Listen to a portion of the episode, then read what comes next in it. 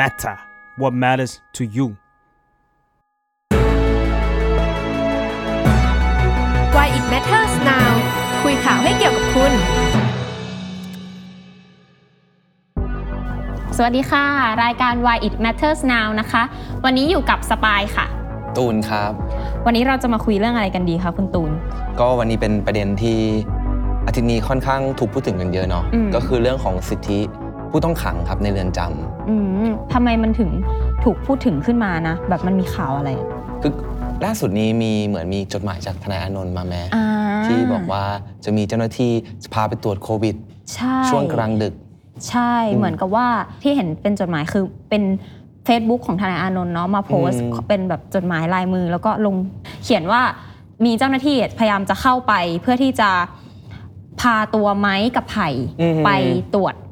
โควิดเขาบอกว่าจะไปตรวจโควิดอืมแต่ว่าอืมมันคือตอนประมาณแบบเที่ยงคืนตีหนึ่งตีสองประมาณนั้น ซึ่งมันแบมาบมาสามครั้งปะใช่ไหมใช่มาสามครั้งอืมแล้วมันดูแบบผิดปกติมากๆ แล้วก็ลงท้ายของจดหมายของทนายอานนท์เนี่ยเขียนว่าได้โปรดช่วยชีวิตพวกเราด้วย ซึ่งมันก็ Impact แล้วก็ทำให้คนในสังคมเนี่ยแชร์จดหมายฉบับนั้นออกมาเยอะอืมมากอืมมีเราเห็นมีการแปลเป็นภาษาญี่ปุ่น ภาษาฝรั่งเศส ภาษาอังกฤษเออออะไรก็ช่วยคนเขาช่วยกันแชร์เนาะๆอืมซึ่งอันเนี้ยเราก็คิดว่าเออ เราต้องพูดถึงเรื่องนี้แล้วแหละ เพราะว่าอืมมันมาแล้ววีคนี้อืมขออีกนิดนึงก็คือกรณีก็ที่น่าจะเรียกว่าพักโทษ คุณอ่าสรยุทธ์สุทัศนจินดาอ่าใช่ใช่อ่าอมาดีตช่วงวีคนี้เหมือนกัพิธีกรอ่าเรื่องเล่าเชาวนี้เนาะกรรมกรข่าวนะฉายาเขาก็จริง ๆ แล้วคุณสรยุทธ์ก็ถูกตัดสินโทษตั้งแต่เมื่อปีประมาณปีที่แล้ว แล้วก็ถูกศาลตัดสินเนาะ6ปี 24 เดือนอืมแต่ล่าสุดเนี่ยเมื่อ เมื่อวันที่ 14 มีนาคมที่ผ่านมาวันอาทิตย์ไหมอืมเออใช่ใช่ใช่ใช่ อ่าก็ก็มีคำตัดสินเนาะให้พักโทษก็คือคุณแต่ว่าคุณคุณสรยุทธ์ยังต้องใส่กำไรอ่า เป็นกำไร EM EM มันเหมือนเป็นกำไรติดตามตัวอะไรอย่างเงี้ยอืมเออแต่คนก็พูดถึงเหมือนกับว่าเป็นการหวนคืนของอืมแบบพิธีกรในตำนาน ใช่เนอะใช่ใช่คือคือพอเรานึกถึงเขาเนาะเราก็จะนึกถึงแบบภาพที่เขาไปลงน้ำท่วมอ่าสบายนึกถึงเขาตอนไหน ตอนใส่ถุงเท้า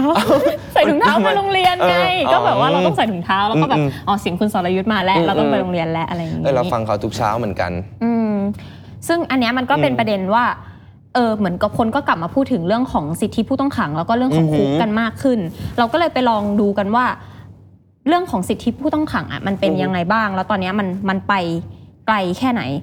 อ๋อมันมีประเด็นหนึ่งเรื่องอือหือของการประกันตัวเนาะอืมในช่วงที่อืมผ่านมา อันนี้มันเป็นยังไงบ้าง คือจริง ๆ แล้วเนี่ยเขาเรียกว่าตามหลักเลยเนาะอืมอ่า ในกระบวนการยุติธรรมเนี่ยก่อนที่ศาลจะมีคำตัดสินอะไรเนี่ยเราต้องสันนิษฐานว่าเขายังเป็นผู้บริสุทธิ์อยู่อะอ่าคือยังไม่ได้ต้องโทษ ใช่ใช่เขายังไม่ต้องโทษแล้ว แต่ว่าล่าสุดอย่างกรณีของผู้ต้องหาคดี1นึทั้งหมดเนาะอืมอืมไม่ว่าจะเป็นคุณอานนท์คุณไม้คุณไผ่อะไรอย่างเงี้ยศาลก็ศาลก็ยืนยันคำตัดสินว่าไม่ให้ประกันตัว เพราะว่ากลัวจะทำความผิดซ้ำอ๋ออมก็เลยกลายเป็นว่าถูกถูกไม่ให้ประกันตัวใช่แล้วก็ไม่ได้แต่ว่าออกมา แต่แต่ก็เห็นว่ากระบวนการมันก็งงๆด้วยป่ะใช่ใช่เพราะว่าแบบอาจารย์ที่เป็นนายประกันอืมก็ไม่รู้เรื่องว่าอ้าวไปอืมตอนไหนแล้วทำไมเขาถึงไม่ได้เจอหน้าของญาติญาติๆก่อนที่จะไปเข้าฝากขังเข้าอืมเรือนจำอะไรอย่างเงี้ย คือวันนั้นมันมันเหมือนงงไปหมดเลยเนาะเหมือนว่าใช่เหมือนว่าเอ่อผู้ต้องหายังไม่ได้เซ็นด้วยไหมอืมแต่ว่าพาตัวไปก่อน เพราะว่าอ่าบอกว่ากลัวว่าเรือนจำจะปิด เอออืมมันก็ งงๆเนาะก็แปลกนิดนึง อะไรอืมแปลกๆ ใช่ นี่เราเราคิดถึงกรณีของชาวบ้านบางกอยอ่าอ่าก็คือเขาเจ้าหน้าที่เนาะขึ้นไปปฏิบัติการยุทธการเนาะพิทักษ์ป่าต้นน้ำเพชรเนาะอืมอืม แล้วเขาก็ไปควบคุมตัวชาวบ้านบางกอยลงมา อืมแล้ววันนั้นก็พาไปฝากขังที่อ่าเรือนจำในศาลจังหวัดเพชรบุรี อืม แล้วหลังจากนั้นก็คือภาพที่ออกมาก็คือ เอ่อชาวบ้านวังกอยอะหลายๆ คนเนี่ยถูกโกนหัวหมดเลย อ่า โกนหัวกลายเป็นสกินเฮดอะนึกออกปะ เออเออเออ ถ้าเราไปดูตามระเบียบมันเนาะอืม เขาบอกว่าขนาดนักโทษเด็ดขาดอะยังต้องเหลือผมข้างบนและตรงกลางไว้ให้ 5 เซนอะเออใช่ แต่อันนี้พวกเล่นแบบสกินเฮดหมดเลยอะเอเอออมันก็อีกอย่างหนึ่งคือนอกคือนอกจากว่ามันมันผิดระเบียบแล้วเนาะก็คือมมันผิดขั้นตอนด้วยวันนั้น ชาวบ้านบางกอยก็ไม่มีทนายเนาะอืมคือเอจอริง ๆ สิทธิในการมีทนายนี่ก็ มันเคยถูกบัญญัติอยู่ในรัฐธรรมนูญ 40 นะอืมแต่จนมา 50 กับ 60 เนี่ยเขาก็เอาสิทธิตรงนี้ออกอืมแต่ว่าจริงๆ เขาบอกว่ามันถูกกำหนดไว้อยู่แล้วในประมวลกฎหมายวิธีอืมพิจารณาอาญาเนาะ มาตรา7ทับหนึ่งอะไรเงี้ย แต่สุดท้ายแล้วอะพอมันไม่ได้ถูกใส่ไว้ในธรรมนูญนะหลายๆครั้งอืมมันก็อาจจะเกิดการแบบไม่บังคับใช้เพี้ยเนาะนๆไปเออะออาจจะผิดไปอะไรอย่างเงี้ยอืมอืมกับเรื่องทนายนี่เราก็เห็นเหมือนกันอืมกับว่าแบบอย่างในช่วงนี้เนาะที่อืมมีเรื่องของโควิดอืม แล้วก็ทางฝั่งของราษฎรที่โดนโทษ1นึเนี่ย ตอนเนี้ยคือ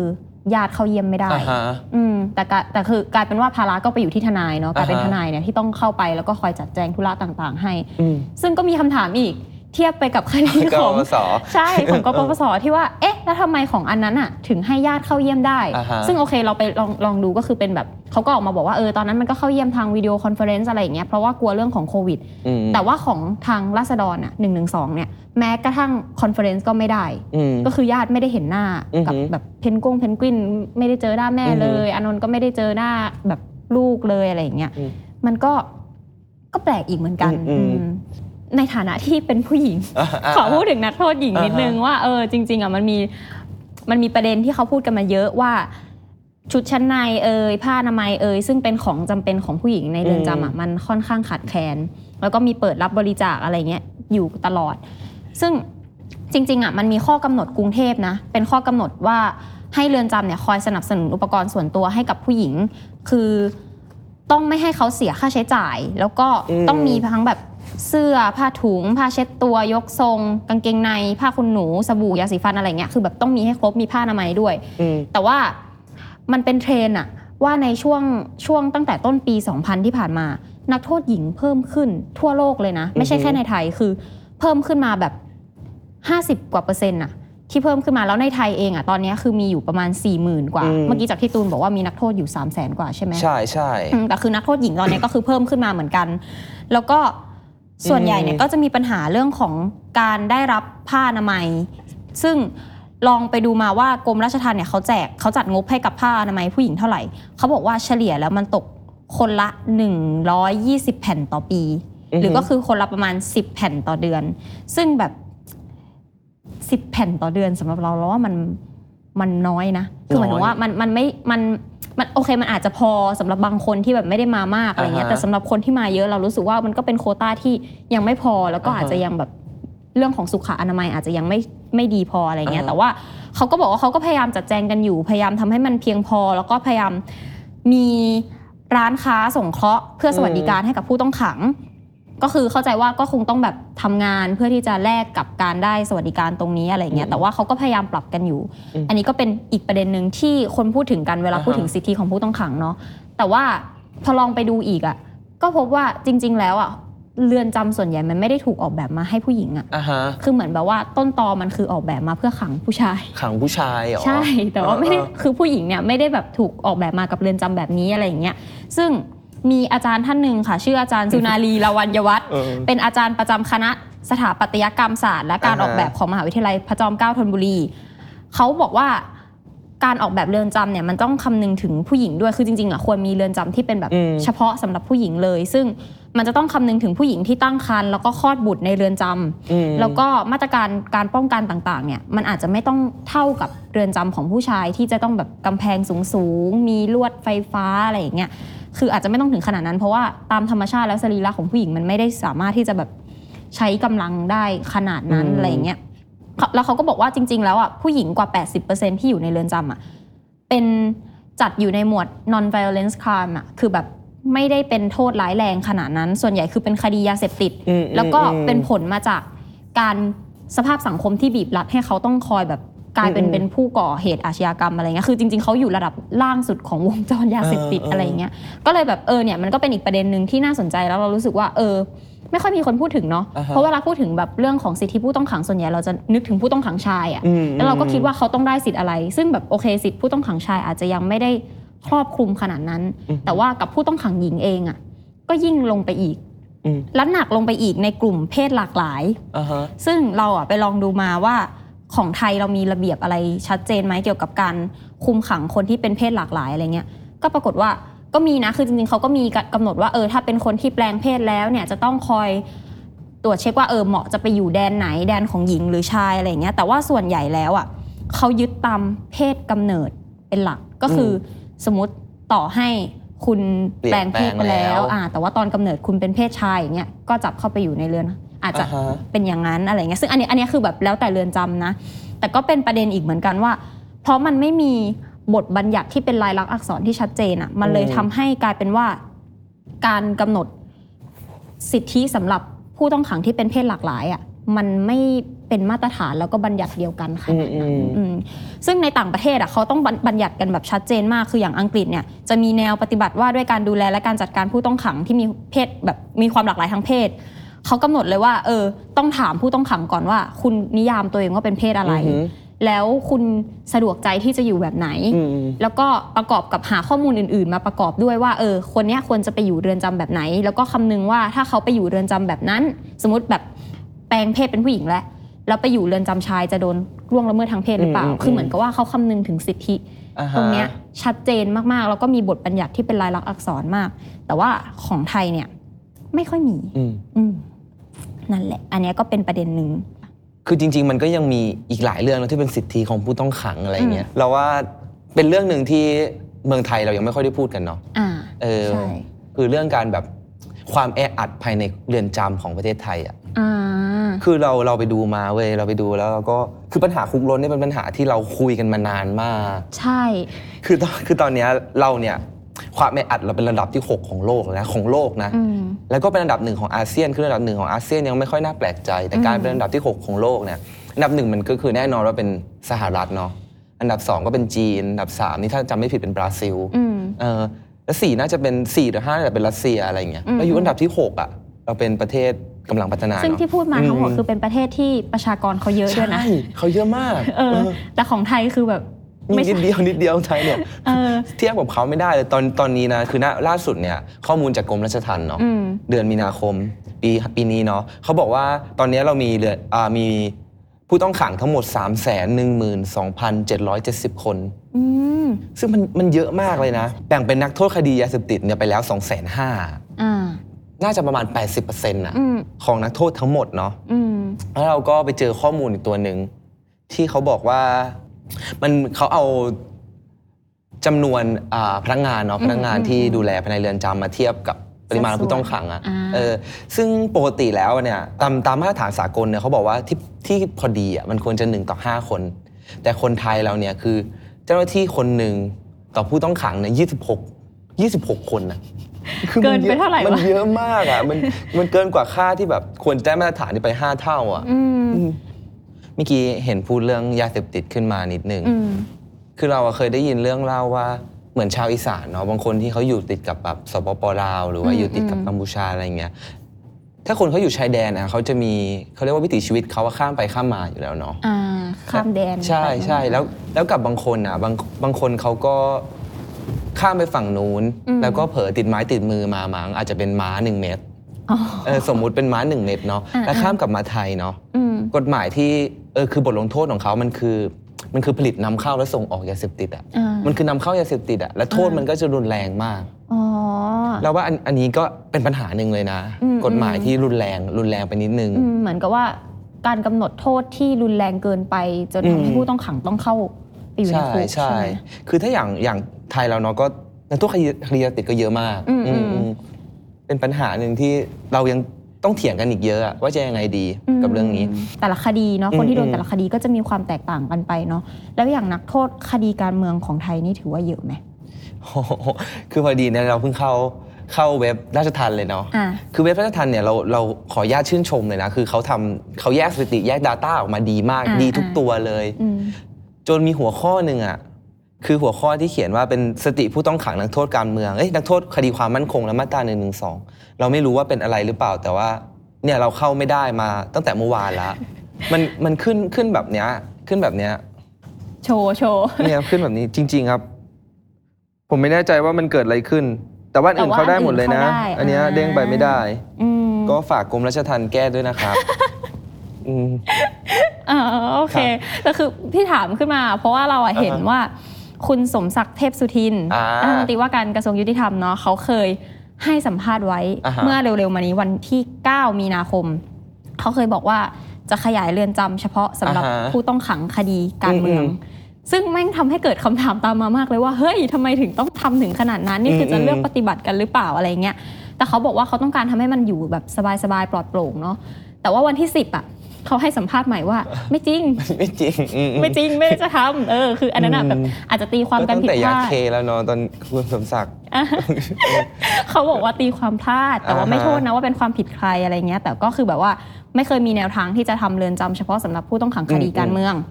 แต่ว่าเขาก็บอกว่า เออ แต่ตอนเนี้ยเรือนจำคลองเปรมกับเรือนจำพิเศษกรุงเทพเนี่ย คือนักโทษเยอะจริง แล้วก็แบบค่อนข้างแออัดจริง อืมๆ และยิ่งแบบว่าพอมีนักโทษตอนเนี้ยที่มีนักโทษคดีการเมือง มากขึ้น ก็มีคนเข้ามาเยี่ยมมากขึ้น อือหือก็ยิ่งแออัดอีก อันนี้คือคำพูดของเขาอือหืนะออืมเขาก็ก็ก็เป็นอีกเออ ประเด็นหนึ่งว่าโอเคเขารู้แหละว่ามีปัญหาเรื่องนี้โเคก็แต่ว่าแต่ว่ามีอีกนโยบายหนึ่งครับ ที่เขาอืมเพิ่งออกมาก็คือ เหมือนว่ากระทรวงยุติธรรมไทยเนี่ยจะพยายามปล่อยตัวผู้ต้องหามากขึ้น อ่า ผู้ต้องหาที่มีโทษมีโทษน้อยแล้วก็สามารถพักโทษได้อะไรเงี้ยอืมคือเนี่ยถ้าล่าสุดเนี่ยเพิ่งถึงเดือนมีนาเองเนาะตอนนี้ ภาพรวมทั้งปีเนี่ยมีผู้อืมผู้ต้องหาเนี่ยได้รับการแบบปล่อยตัวไปแล้วนะปีนี้คือแสนสองหมื่นสามพันแปดร้อยหกคน ถ้าเทียบกับปีอื่นนี่คือปีปีอื่นๆนี่เท่าไหร่อะประมาณ ถ้าอย่างถ้าอย่างปีที่แล้วเนี่ยสองห้าหกสามเนาะอืมอืมสองแสนหนึ่งหมื่นสี่พันคน แล้วถ้าสองห้าหกสองคือสองแสนสองหมื่นสองพันคนสองห้าหกหนึ่งคือแสนเจ็ดอืม ก็คือใกล้เคียงกับตัวเลขตอนนี้มาก อืมอืมก็ถืแต่อว่า ว่าตอนนี้คือเพิ่งแค่ 3 เดือน ใช่ตอนนี้เพิ่งแค่ 3 เดือนนะ แล้วแล้วแล้วก็เราเรามีข้อสังเกตเนาะมีแอบมีข้อสังเกตนิดนึง ก็คือปีนี้มีพระราชทานอภัยอภัยโทษค่อนข้างเยอะ ปีนี้พระราชทานอืม พระราชทานอภัยโทษอยู่ที่ 51,922 คนเนาะขณะที่ปี 2563 ทั้งปีเนี่ยอยู่ที่ 26,210 คน อืมซึ่งอันนี้ก็ย้ำอีกว่าเพิ่ง 3 เดือน เพิ่ง 3 เดือนครับ ก็ ไม่ไม่รู้ว่าไม่รู้ว่าจะยังไงนะ อาจจะเป็นอ่าอาจจะเหมือนคล้ายๆ คุณสรยุทธ์หรือเปล่า ให้เอาอ่าเทคโนโลยีมาช่วยอะไรอย่างเงี้ยหรือว่าเพราะแออัดก็อาจจะเพราะแออัดอ่าก็อันได้นี้เราก็ไม่รู้นะคะว่าเพราะอะไรแต่มีว่าคนมาเยี่ยมเยอะอ๋อคนมาเยี่ยมเยอะก็เลยแออัดโอเคอือฮึคือเรารู้สึกว่าเออไอเรื่องเรื่องของความแออัดของคุกอะมันมาชัดเจนยิ่งอืมขึ้นในช่วงปีที่แล้วที่มีการระบาดของโควิด ซึ่งจริงๆ ตอนนี้ก็ยังระบาดอยู่อืมเนาะอืมแต่ว่าถ้าเราจำกันได้ปีที่แล้วมันจะมีข่าวที่นักโทษในคุกกลัวโควิดอืมจนแบบ มีการเผาเรือนจงเรือนจำอะไรอย่างเงี้ยอืมคืออืมที่มันเป็นข่าวอยู่ช่วงหนึ่งใช่ใช่ แต่ว่า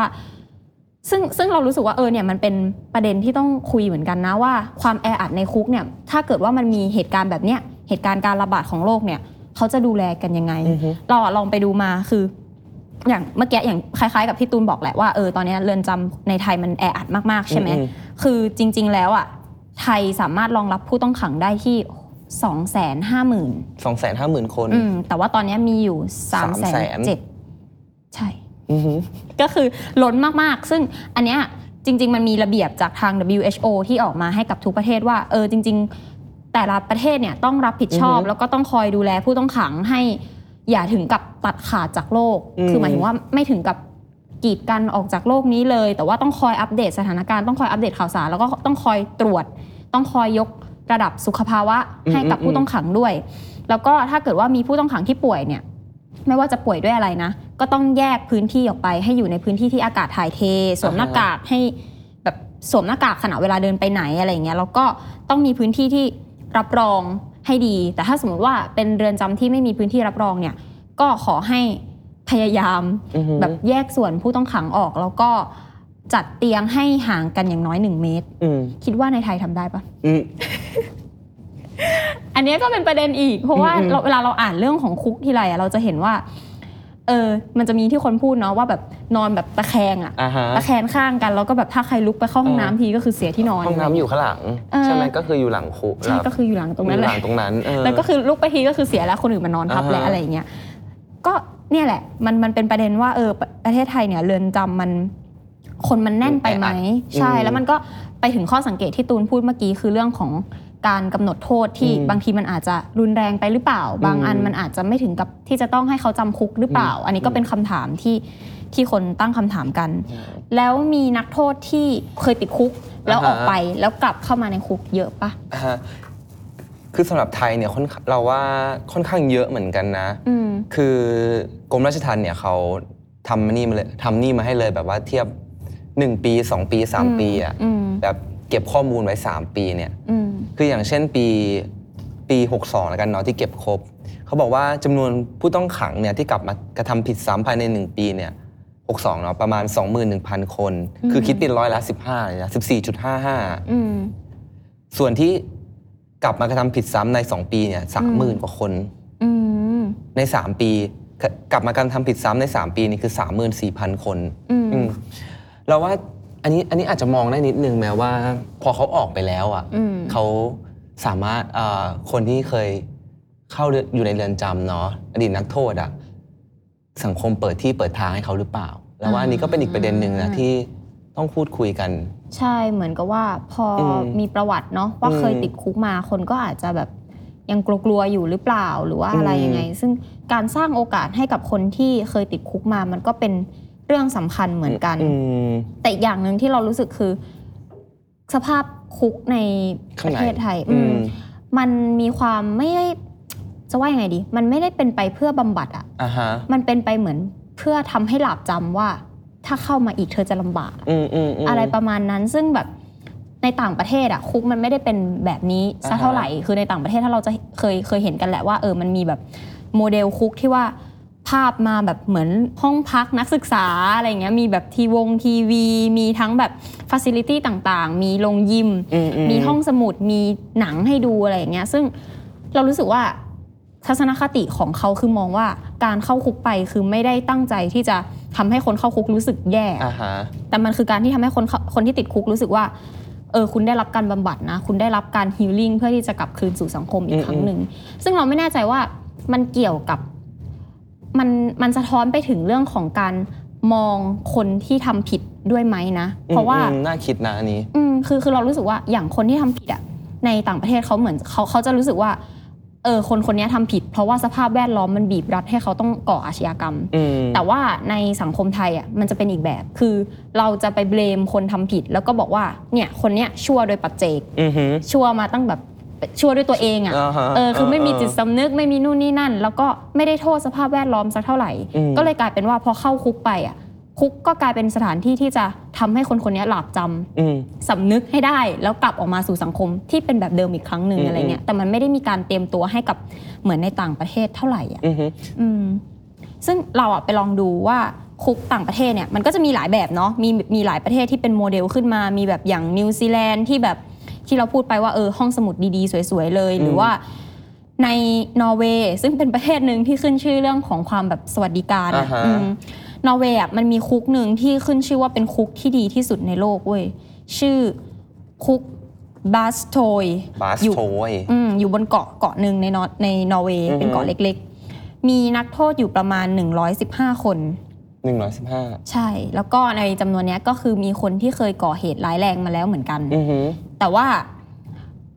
เป็นคุกที่ประหลาดมากคือความปลอดภัยต่ำมาก อืม คือไม่มีกำแพงไม่มีอะไรเลยนะ เป็นแค่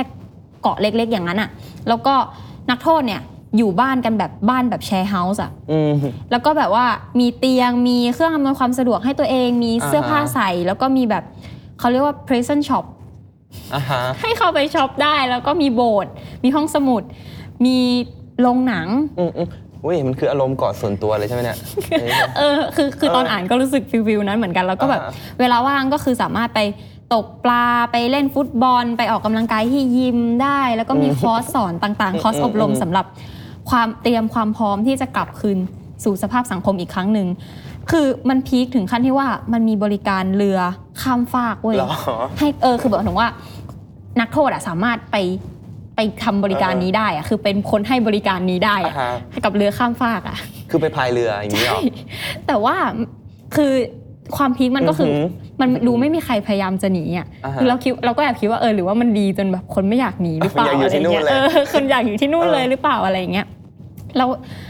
ตอนกลางคืนเองอะ ก็ไม่มีเขาเรียกอะไรไม่มีออฟฟิเซอร์ไม่มีเจ้าพนักงานคอยคุมนะ ก็คือเจ้าพนักงานอยู่ตอนกลางวันบนเกาะ แล้วก็พอตกดึกปุ๊บ ก็แล่นเรือกลับอ่าฮะก็คือปล่อยนักโทษดูแลกันเองเหรอใช่ปล่อยนักโทษดูแลกันเองเลยอะไรเงี้ยซึ่งอันเนี้ยมันก็เป็นที่ทำให้นักวิจารณ์เนี่ยเขาพูดถึงขึ้นมาแล้วเขาบอกว่าคุกเนี่ยมันเป็นเหมือนกับ holiday camp อะอืมอืมแล้วก็มันทำให้คนตั้งคำถามกับการใช้วิธี hard hard ในการจำคุกคือคุกแบบ traditional คุกแบบดั้งเดิมที่เรามีกันอยู่อะมัน work ไหมนะถ้าเทียบกันแล้วคือเราจำเป็นจะต้องใช้คุกแบบนั้นกับนักโทษหรือเปล่า เราใช้คุกแบบที่ soft ๆแบบนี้ได้ไหมคุกแบบคุกซอฟต์ๆใสๆอะเอออมซึ่งจริงซอฟต์ๆๆมันไม่ได้หมายความว่านักโทษที่อยู่ในในคุกนี้เนี่ยจะไม่ถึงขั้นกับไม่ต้องทำงานเลยอะไรขนาดนั้นนะคือก็ต้องทำงานแหละก็ต้องมีแบบเลี้ยงแกะเลี้ยงม้า ไปตัดฟืน ไปทำนู่นทำนี่ไปเข้าคอร์สเรียนอย่างที่เราบอก แต่ว่า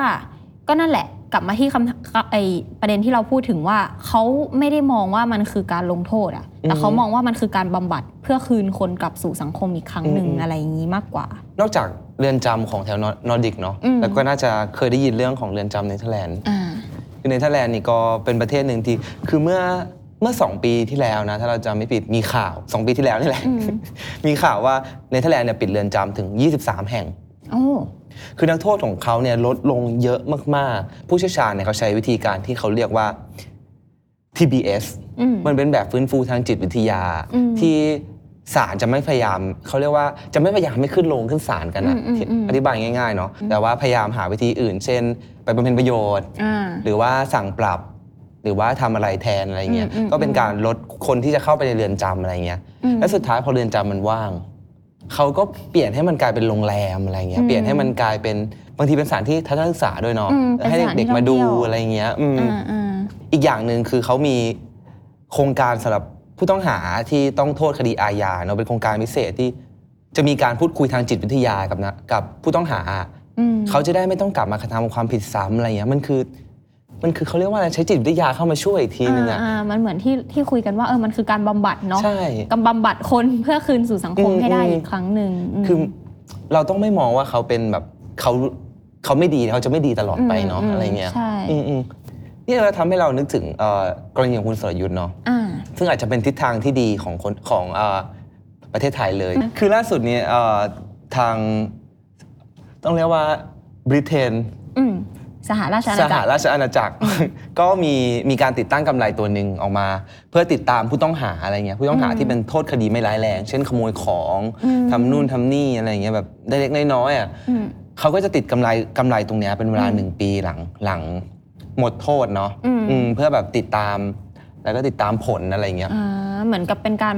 เขาเรียกอะไรผ่อนให้เรือนจำมันคนน้อยลง ใช่ใช่อ่าซึ่งเราคิดว่าเป็นทิศทางที่ดีนะการเอาเทคโนโลยีมาใช้อะไรเงี้ยอืมอืมอันนี้ก็อาจจะช่วยแก้ปัญหาเรื่องของความแออัดอืมในเรือนจำได้ดี แต่ก็เราก็ยังมองว่าเออท้ายที่สุดเนาะในเรือนจำอะมันควรจะมาตั้งคำถามกันว่า ตอนเนี้ยเรือนจำมีไว้เพื่ออะไรกันแน่ใช่คือมีไว้เพื่อที่จะลงโทษคนอืมหรือว่ามีไว้เพื่อที่จะ รับคนที่กระทำผิดรับคนที่เคยพลาดในชีวิตอะกลับคืนสู่สังคมอีกครั้งหนึ่งคือเราไม่ได้มองว่าคนที่ทำผิดแล้วเขาไม่ควรรับโทษนะอืมอืมคือเราคิดว่าเออโอเคมันมันต้องรับโทษตามตามความเหมาะสมแหละ แต่ว่าเราควรแล้วไหมกับการที่จะทำให้เขาแบบหลาบจำต้องทำให้เขาเข็ดต้องทำให้เขารู้สึกแย่อืมจะดีกว่าหรือเปล่ากับการที่เราทำให้มันเป็นเหมือนสถานที่บำบัด แล้วก็ คืนเขากลับสู่สังคมได้อีกครั้งหนึ่งให้เขากลับมาอยู่ในสังคมได้แบบเหมือนกับคนปกติอีกครั้งหนึ่งอืม ต้องอาจจะต้องเริ่มตั้งแต่ว่าเราจะมองเขายังไงใช่ไหมใช่ เรามองว่าเขาเป็นคนผิดคนไม่ดี หรือว่าเราอืมมองเขาแบบเป็นคนเหมือนกันอืม มองให้คนเท่ากัน จริงครับ ก็สำหรับวันนี้นะคะ ก็เป็นประเด็นเรื่องของสิทธิผู้ต้องขังที่เราหยิบกันขึ้นมา ก็รับชมรายการ Why It Matters Now ได้ทุกวันเสาร์นะคะ แล้วก็ทุกช่องทางของ The Matter เลยค่ะส วัสดีค่ะ